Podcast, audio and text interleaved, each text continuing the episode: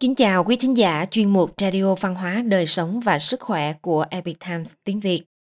Hôm nay chúng tôi hân hạnh gửi đến quý vị bài viết của tác giả Walker Larson có nhan đề Tình cảnh không cha trong sự thi Odyssey của thi hào Homer. Bài viết được dịch giả Trường An chuyển ngữ từ bản gốc của The Epic Times. Mời quý vị cùng lắng nghe.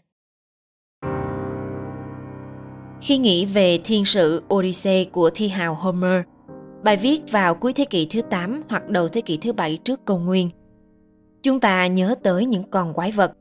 Chúng ta hình dung ra những tên khổng lồ một mắt Cyclops đang cuồng nộ ném đá vào thuyền của Odyssey.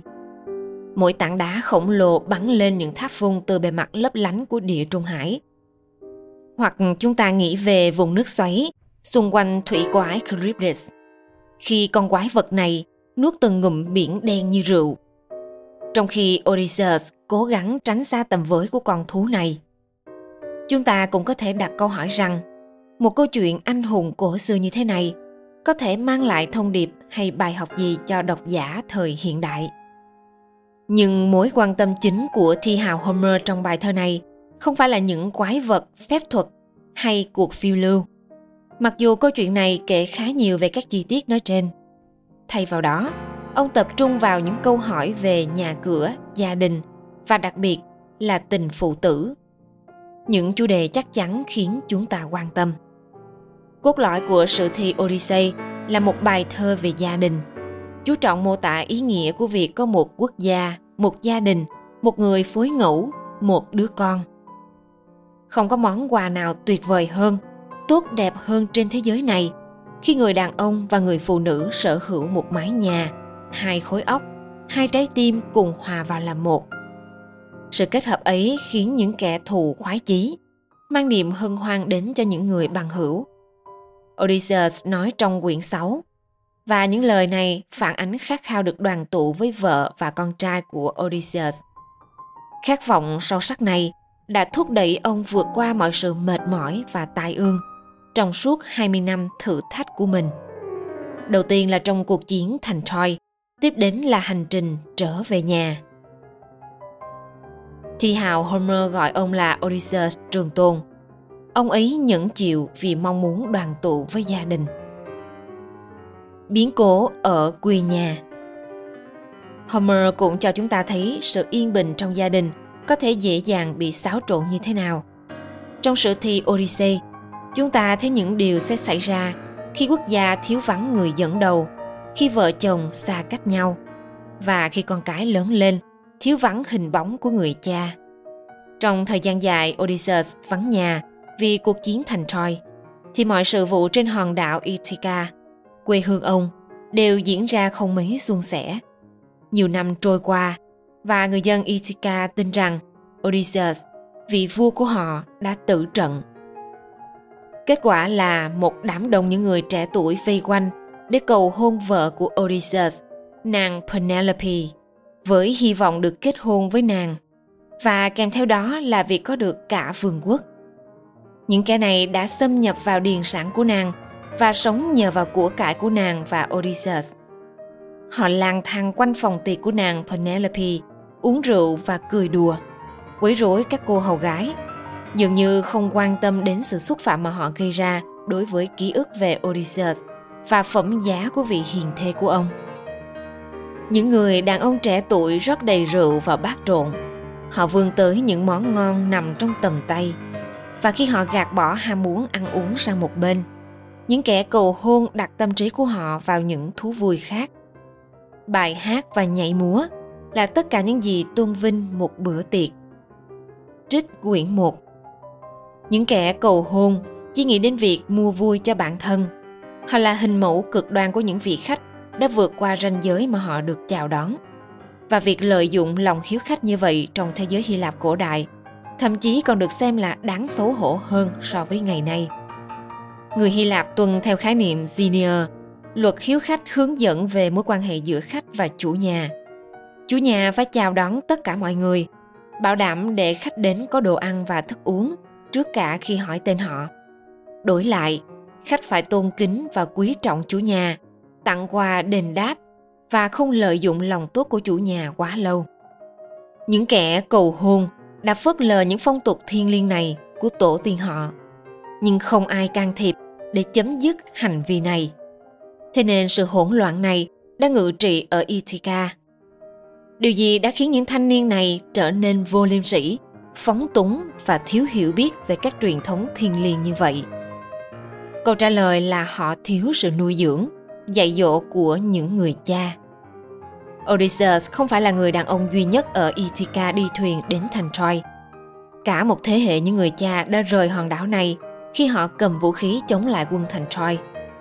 Và cả một thế hệ nam nhi lớn lên thiếu vắng sự dạy dỗ của những người đàn ông Ithaca lớn tuổi và thông thái. Có gì lạ khi những cậu bé này không thể trở thành những người đàn ông chân chính.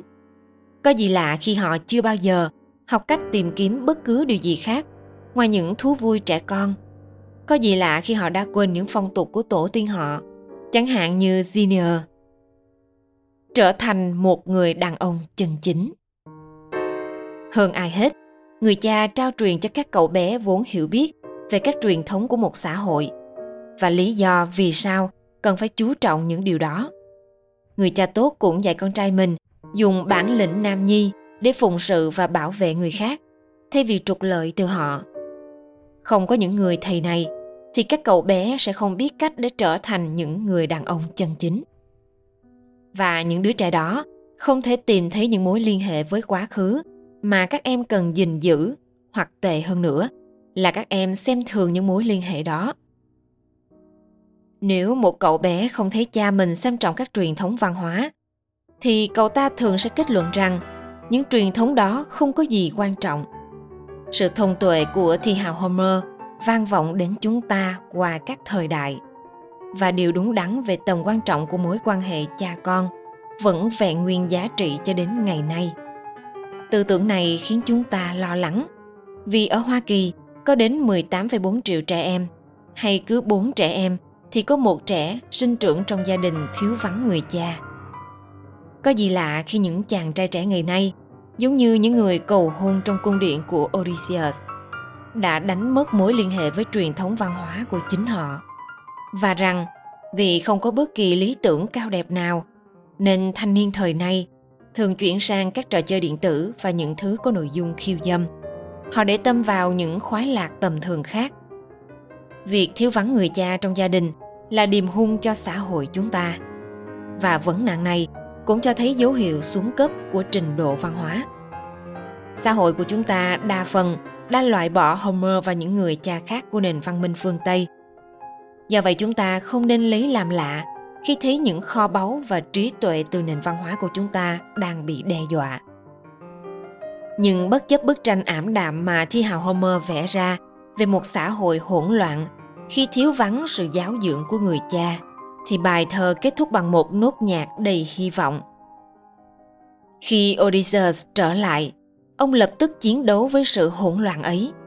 Và đồng minh lớn nhất của ông là con trai ông, chàng Telemachus. Telemachus trở thành một đứa trẻ khi Odysseus rời quê nhà đến thành Troy.